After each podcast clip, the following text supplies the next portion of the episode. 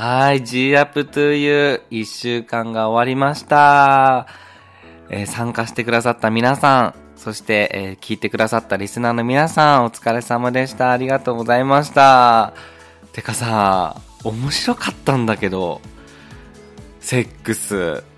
なんかさ、パーソナリティの経験談が消えたりとか、あと真面目な話をしている番組もあったりとか、あと全然違う方向からなんか調べ学習的な感じのもあっていや今回の共通テーマすっごく悩んでたんですけどいやセックスにしてよかったなって思いましたけど皆さんこのテーマどうでしたか？結構いろんな角度からねあの話があって、まあ、それは予想してたけどねこういう角度からもあるのかっていう話もあってとても面白かったですね。ね、あの、改めてテーマを提供してくれたひもラジさん、ありがとうございました。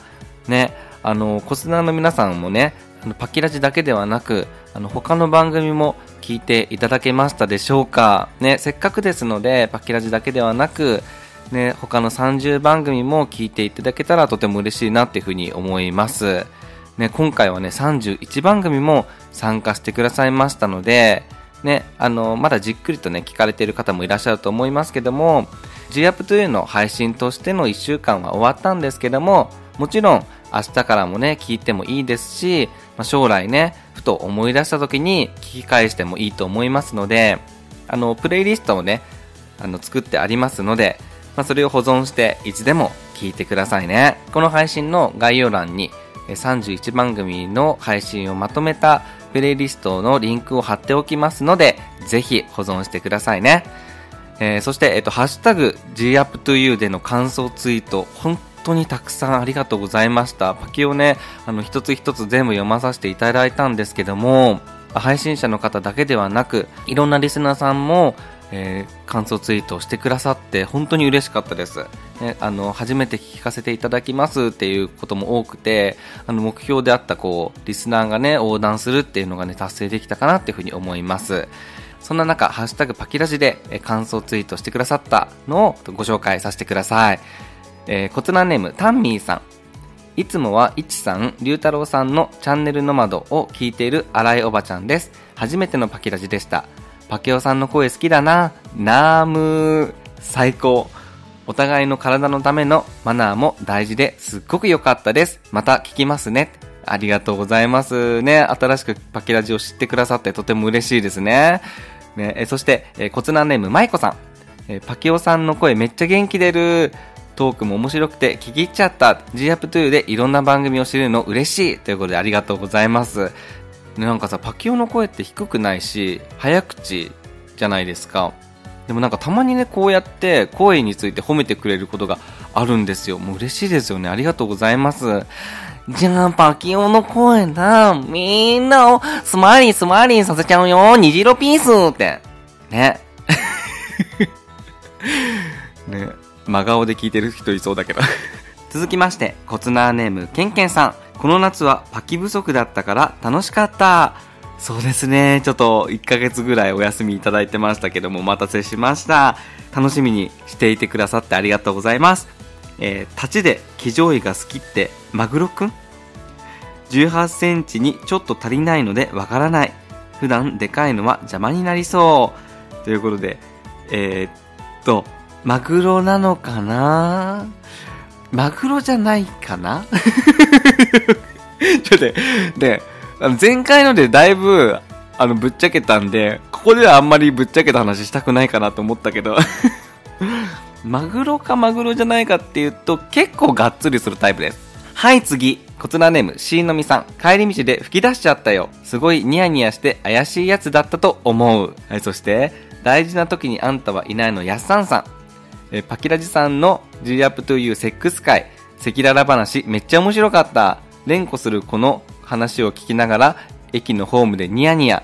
シーン感じちゃう笑い。ということで、ね、しのみさんもやっさんも、聞く場所をね、あの、気をつけた方がいいですよね、パキラジは。あの、よくね、パキラジは聞く場所が限られてしまうっていうことをね、聞くんですよ。ね、最近はマスクもしていない時も多いので、あの、ぜひね、にやけてなあいつって思われないように気をつけてくださいね。でもなんかさ、最近思うんだけど、みんなさ、スマホ見てるし、イヤホンもしてること多いので、もう全然ね、気にしなくてもね、あの、聞けると思うんだよね。誰も見てないし、自分のことみたいな感じで、ニヤニヤ、あの、しちゃってもいいと思いますね。ね。ということで、え今回は GUP2U の振り返りとともに、ハッシュタグパキラジでいただいた感想ツイートも紹介していきます。それではタイトルコールに移りましょう。ラジオ始まったぞ。みんないらっしゃい。マイクよし。音源よし。マッチョよし。違うよ。そ見するんじゃない。さあ今夜みんなパキっちゃおう。肋骨パキオのパキラジ。皆さんおつパキヤホパキパキっちゃお見た目は子供頭脳はアダルト。肋骨パキオです。肋骨が折れちゃいそうなくらいの元ガリオの30代ゲイが肋骨パケオのパキラジオ今日も自宅のウォークインクローゼットから配信中です。そして毎週金曜日の夜6時には YouTube パキラジ TV を放送中です。映像からも肋骨パケを楽しんでくださいね。忘れずにチャンネル登録もよろしくお願いします。さて今夜も短い間ですが僕と一緒にお付き合いください。Thank you for listening. It's your power station, Paki Radio for you. P-A-K-I-FM, Pakidaji Love. Non-stop radio. こちらネーム、大輝さん。知り合いをアプリや SNS で見つけた時に連絡するか問題ですが、自分からは送らないけど、送ってもらうのはめっちゃ嬉しいです。けど、顔出ししていない人からの、誰でしょうみたいなのがずっと続くと嫌になります。パケオさんの赤裸々で楽しい話ありがとうございます。ビッグラブ。ということで、わかります。なんか、あるよね、なんかそうクイズ出す人。これで思い出したのが、あの、パケオが小学生の時かな、あの、下駄箱のところに手紙が置いてあって、あの、パケオさん好きです。さて、問題です。私は誰でしょう？みたいな。知るかって 思ったよねで、結局、あの、答え合わせないんでしょ？知らんわと思って、誰？と思って、まあ、そういうのを思い出しましたね。はい。で、え大輝さんも、えっ、ー、と、〇〇ゲイのおかわりどうですかという番組で GUP2 に参加していただきました。え紹介させてください。〇〇ゲイのおかわりどうですか？は、え毎週水曜日夜7時に配信している番組です。パーソナリティのまこさんと大輝さんの2人がゆるくまったりと気の向くままに雑談をしていますえ。今回 GUP2 の配信聞いたんですけども、あの、マスコツさんと大輝さんの、あの、セックスっていう言葉を発するのを恥ずかしがっている様子、めっちゃそれが可愛かったですね。愛の5つの言語という診断をしていました。肯定的な言葉、サービス行為、贈り物、クオリティタイム、セックスの5つの中で、誠さんと大輝さんは、セックスが何番目に大事にしているかというのを話しています。ぜひ、〇〇ゲイのおかわりどうですか？聞いてみてくださいね。竹ラジえ、感想ツイートの中で、あのー、一番感想いただいたのは、確かにって話でしたね。あの、くすっと笑えた体験談の話が、皆さん結構笑っていただけたみたいなんですけども、えー、コツナーネーム、エビシバさん。えー、パキオさん、生き生きしてる。そうだよ。久々だったからね。しかも、エッチな話だったからね。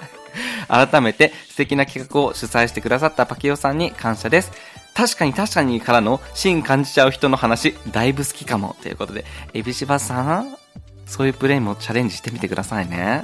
自分から発してみてもいいかもしれないですよ。つって。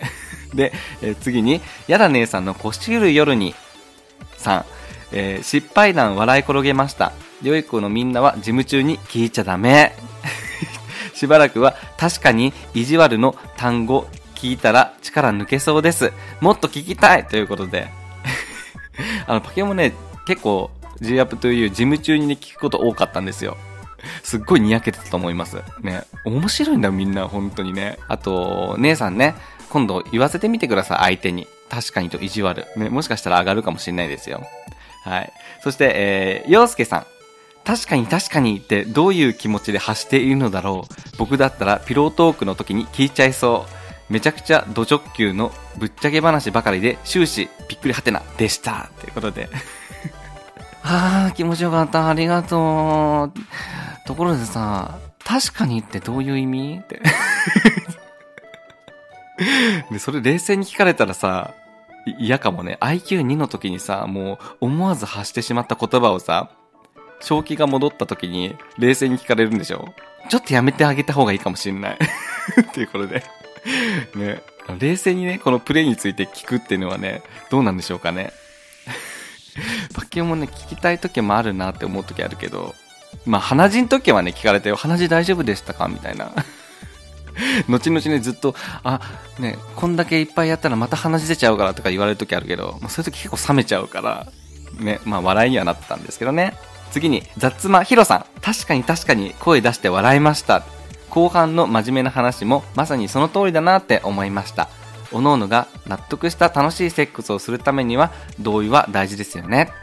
今回 GUP2 に参加させてもらえて本当に良かったです。後半戦もコメントで盛り上げていきます。ということで、ね、ヒロさんコメントたくさんしていただいてますよね。ありがとうございます。面白い話ももちろんですけども、真面目な話も聞けるのがすごい良かったですよね。続きまして、しんくん。えーマジ爆笑。確かに確かに。って、なんそれって笑いが止まらない。行為について知らなかったことがいっぱいの回でした。ということで、しんくんにはちょっと刺激が強すぎたのかな？ね そうだよね、これさ、ストレートの方も聞いてるんだもんね。なんか、あの、パキオの、あの、アナリティクスを見てると、結構女性の方も多いんですよね。半々ぐらいなんだけど。だから、ゲイの方だけじゃなく、女性の方も結構聞いてくださってるということで、ね、皆さん学べたかわかんないけど、どういう風な感情で聞いてたのか気になりますけどもね。はい。心に秘めておいてください。はい。えー最後です。えーアンダーザムーンの宗岡さん。確かに確かに言って、アンジェラ・アキかよって一人で突っ込んでしまいました。面白かったです。確かに、確かに、確かに愛はあるって。確かに確かにパンパンパン。確かに確かにパンパンパンって。そこに愛はあるんかーんって。第一番もびっくりですけども。ね。ね、確かにね、愛があるかもしれませんね。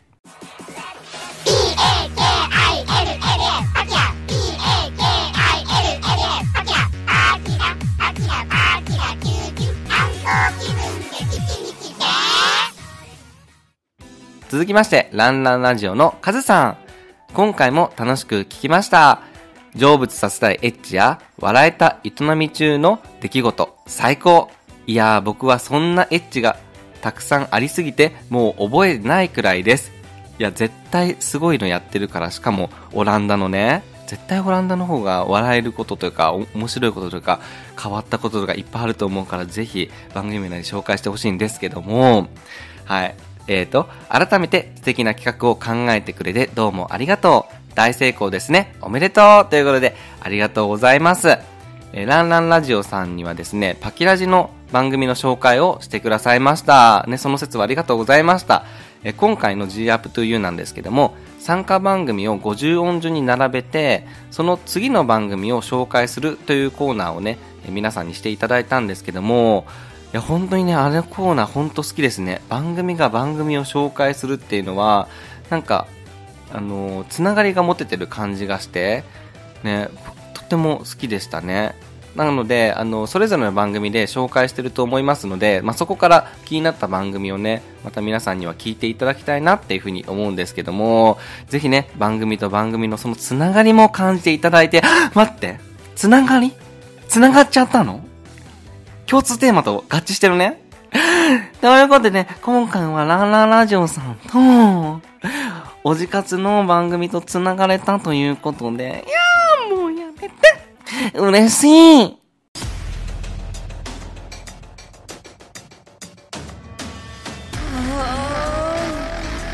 パキってしまいますわはい。まだまだあります。ありがとうございます。えー、コツナーネーム、ハスキさん。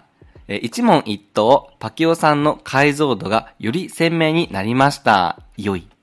僕も高校の部活の後輩から一度メッセージが来たことがあります。今だったら全然返せるのですが、当時はびっくりしすぎてすぐにブロックしてしまいました。わかる。あのね、あの、パキオは、ゲイの友達をアプリで見つけたら、速攻ブロックしちゃいますね。なんかさ、あの、パキオがオンラインだったとかさ、ちょっと万が一ハウリングしちゃったりとかさ、なんかした時に、なんか見られるの嫌だなと思って、結構ね、友達がいたらすぐブロックしちゃいますね。あ部活の後輩からあったんですね。すごいね。いやー、多分今だったらちょっと上がるかも。ね。らしくあるラジオのしゅんさん。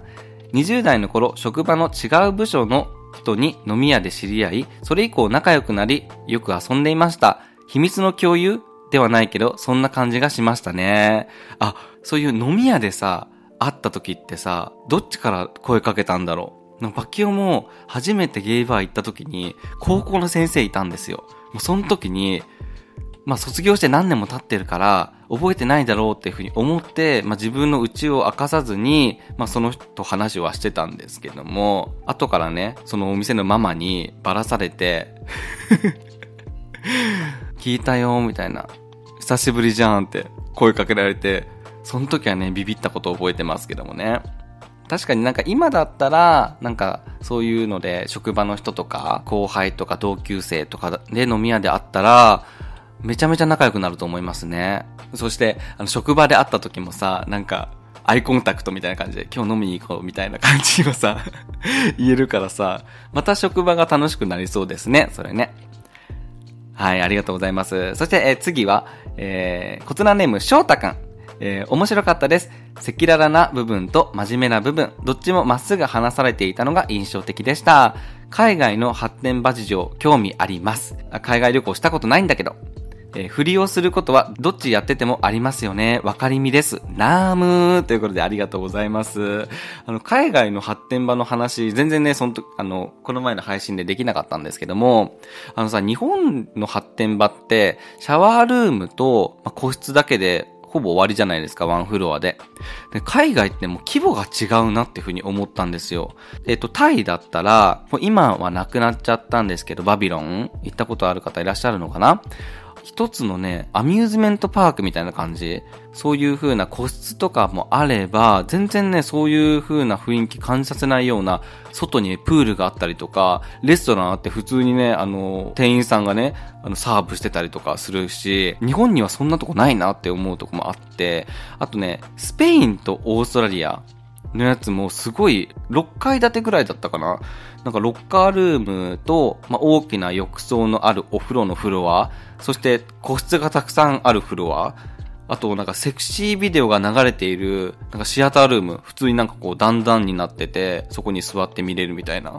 あとなんかジムのあるフロア、あと真っ暗いフロア、あと最上階にはね、バーカウンターがあったり、普通の建物なんですよね。その中で覚えてるのは、暗いフロアだったんですけども、友達とね、なんかちょっと行ってみようみたいな感じで、暗いフロアのダークルームに行ったんですけども、いや本当に全く見えないんですよ。全然見えなくて、なんかお化け屋敷っぽく思っちゃって、すんごい怖かったんですけども、あのさ、お化け屋敷ってさ、暗くても、お化けってさ、わーって驚かすだけで、触っちゃダメじゃないですか。でもね、この発展場は別にお化け屋敷じゃないから、もう全然触られるんですよ。なんかもう、狭そうな道に、もう、両脇に男がいて、で、それでなんか通ると、もうみんな体触ってくるみたいな。ベタベタベタベタ。いやーみたいな。怖い怖いってその友達と腕組みながら進んでったんだけど。で、その暗闇の迷路を抜けたところに、何があったと思います？抜けた先にあったのが、なぜか竹やぶだったんですよ。え、どういうこと？っ てなんで竹やぶがあんの？みたいな。光に照らされた竹やぶで終わったんですけども。まあ、やろうっていう感じで言ってなくて、まあ、ただね、あの、見物というか、どんな施設なのかなっていうのでね、言っただけだったんですけども、まあ、あわよくば、なんか売れないかなと思ったけど、全く売れないんですね。びっくりした。白人のおじいさんと一緒にお風呂に入って、ね、お話ししたぐらいだったんですけども、全く売れなくてびっくりしました。ね。あとはニューヨーク。ニューヨークの発展場はですね、暗い中、赤いライトがあるバーカウンターがあったんですよ。普通にバーテンダーがいて、まあ、そこで飲んだりできるんですけども、まあ、そのバーカウンターの隣にはね、あの、部屋がいくつもあって、まあ、その部屋には、まあ、シャワーがある部屋だったりとか、あとブランコがある部屋だったりとか、あと穴が開いてる壁があったりとか、まあ、基本暗くて赤いライトだったんですけど、ね、なんかそういう風な、なんかちょっとこう、バーもあれば、全然そういう風な部屋もあれば、みたいな感じで、だったんですけども、ドレスコードが決まっていてですね、あの、パンツだったんですよ。なんかパンツ一丁で飲むみたいな感じだったんですけども、なんかそんなん知らないからさ、全然可愛いパンツ履いてなくてね、普通にユニクロのエアリズムだったんですけど、めっちゃダサかったね、あれね。今考えたら。マジで、お客とかお店の人からしたら、こいつなんだこのアジア人みたいな思われてたろうね、本当に。ちょっと見え張って、ちょっと折って、ブーメランみたいな形に してました。まあ、売れなかったけどね。ね。まあ、そんな感じでね、パキオは海外旅行行ったら、まあ、その先のね、発展場に行くのが結構趣味でして、まあ、やらなくてもいいし、まあ、社会勉強っていう形でね、まあ、これからもいろんな国の発展場にもね、行ってみたいなっていうふうに思っています。で国によっては発展場でアワーパーティーみたいなのがあるとこもあるんでしょ？ね、行ってみたいなっていうふうに思います。リスナーの方で、海外の発展場に行ったことがある方、ぜひね、エピソードをお待ちしております。ウェルカムウェルカムパキオワールド一度は入国パキオワールドパスポートいらないよマッチョになれば即入国入国入国パキっちゃおうはい、えー感想ツイートちょっとまた紹介させてください。大事な時にあんたはいないの、そういちさん。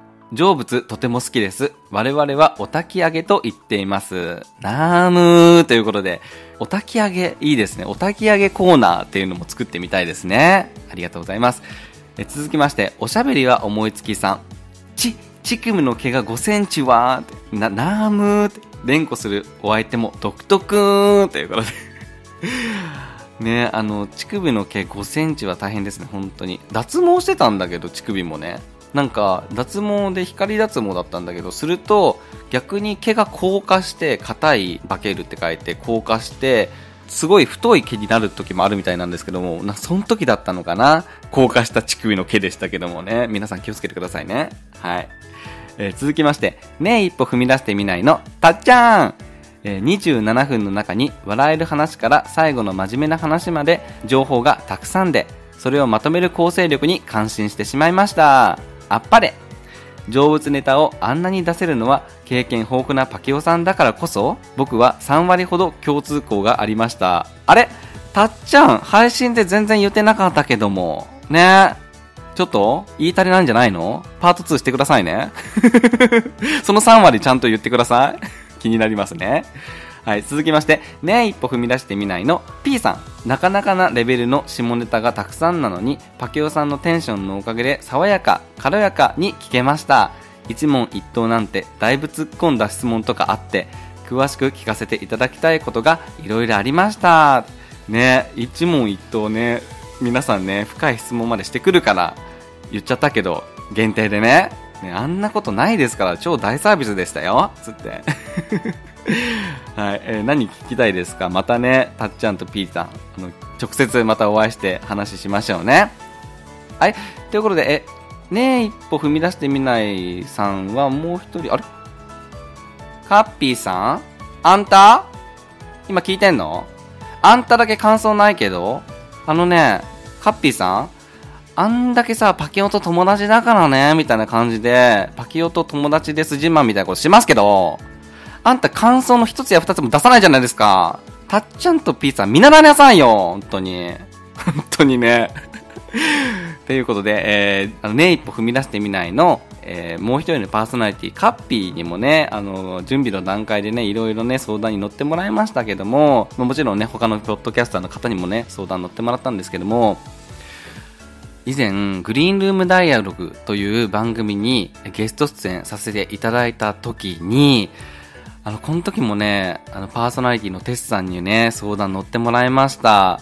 その時に、リスナーさんからね、第2回 G アップというの進捗状況についてのお便りが来てたんですよ。あれね、7月に収録だったんですけども、その段階ではまだね、開催するかどうか決めてなかったんですね。むしろなんかこう、開催ちょっとやめようかなって、ぶっちゃけ思ってた時期だったんですよ。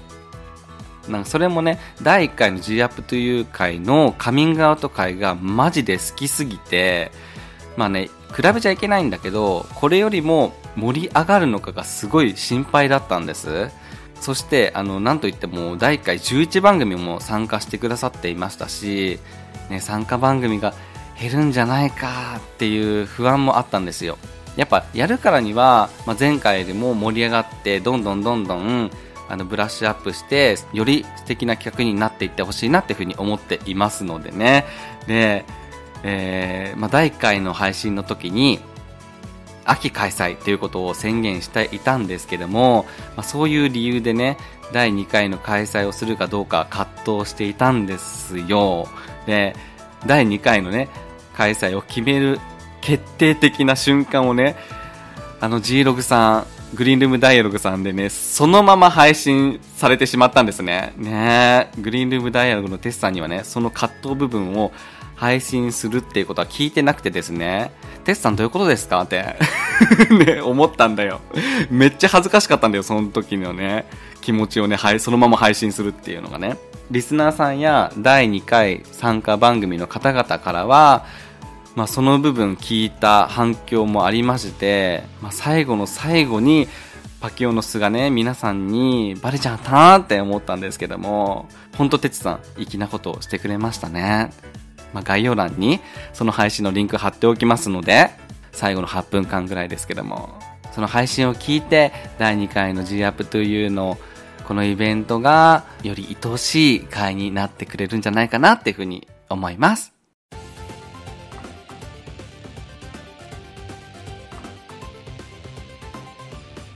ひもラジもパキラジでパキっちゃお夏のコラボ祭りで、ポッドキャスト番組、ひとものラジオ、人事とデザイナーの日々つれづれさんにお邪魔してきました。小野のひもことして登場した肋骨パキオが昔から思っていたことを二人にガチ相談しました。パキオもみんなもメリットを考えて発言したり行動したりしちゃってるって思うんだけど、二人はどう考えますかっていう相談をしちゃいました。いつものパキオとは違って少し落ち着いて話をしているパキオにはっきりと意見してくれる岡本くん。時々最低な考え方をしてしまっていそうなパキオの全てを温かく包み込んでくれる勝利くん。建設的に考えを深めてくれる二人に改めて感心してしまいました。概要欄にリンクを貼っておきますので、ぜひ聞いてくださいね。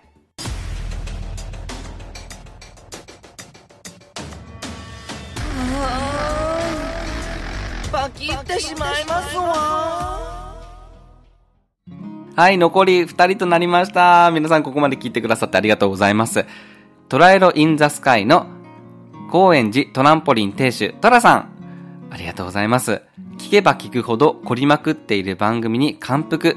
一問一答、パキオさんのことを知れた気になってありがたい。楽しいだけじゃないセックス。26分にいろんなことが凝縮されているすごい番組。すごいいい番組。はい、ですね。じゃんけん愛子だった。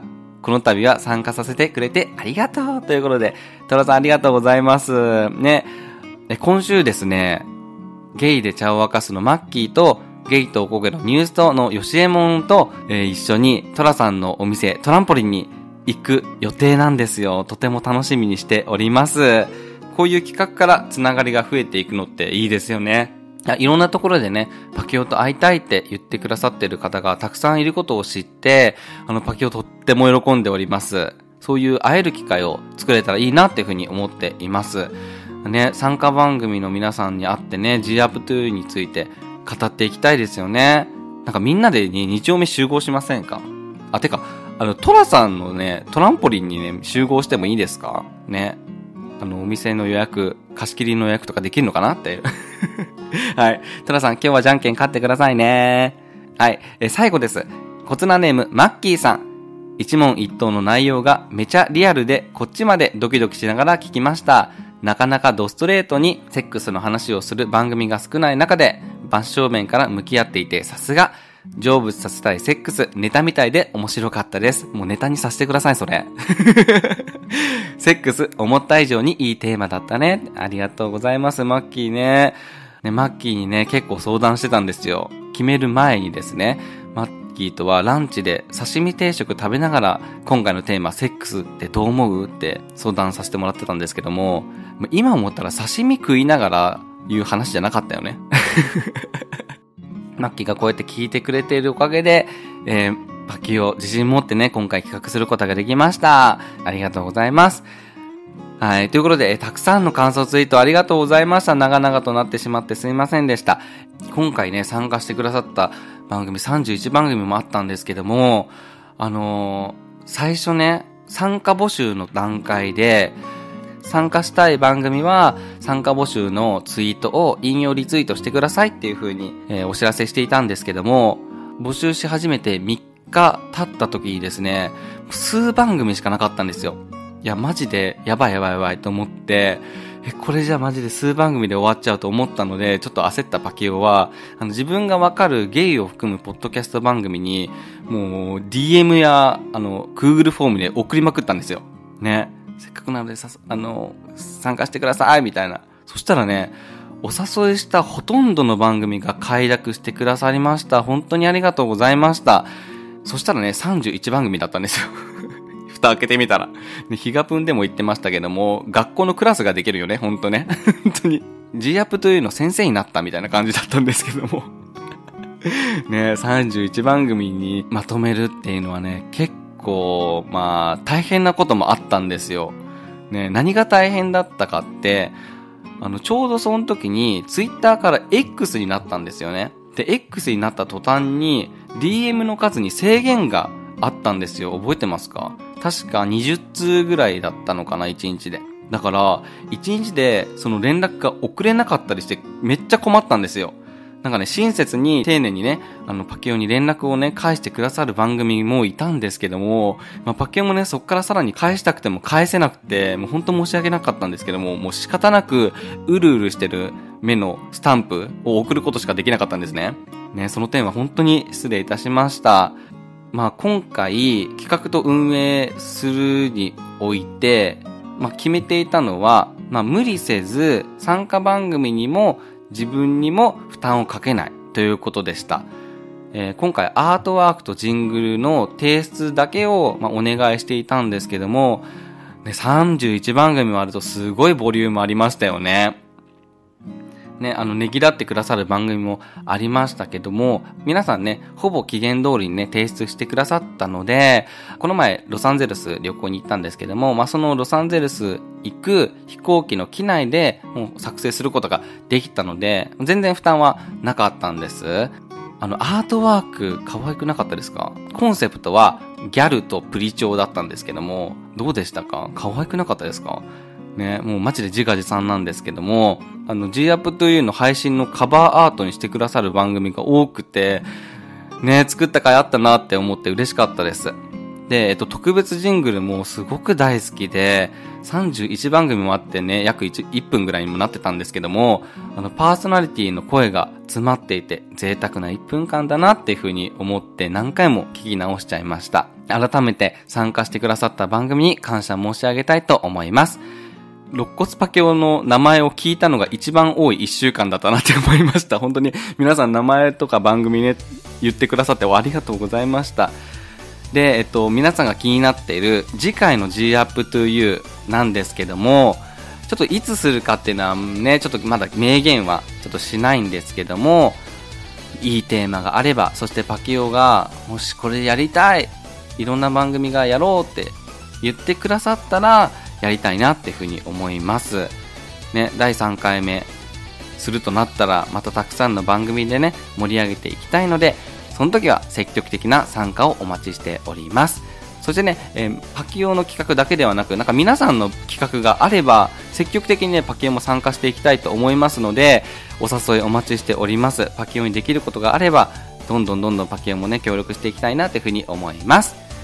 はい、ということで、えー、肋骨パキオのパキラジは毎週火曜日に配信中です。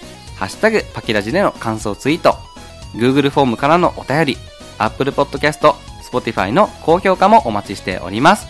パキラジをもっと楽しむコンテンツが概要欄に貼ってありますので、チェックしてくださいね。肋骨パキオのパキラジ、以上、肋骨パキオがお送りいたしました。それではまた次回、せーの、パキッチャオ最後にパキパキじゃんけんいくよ。バッキパキじゃんけん、じゃんけんポンパキューはパーを出しました。Hope to see you again! またねバイバイ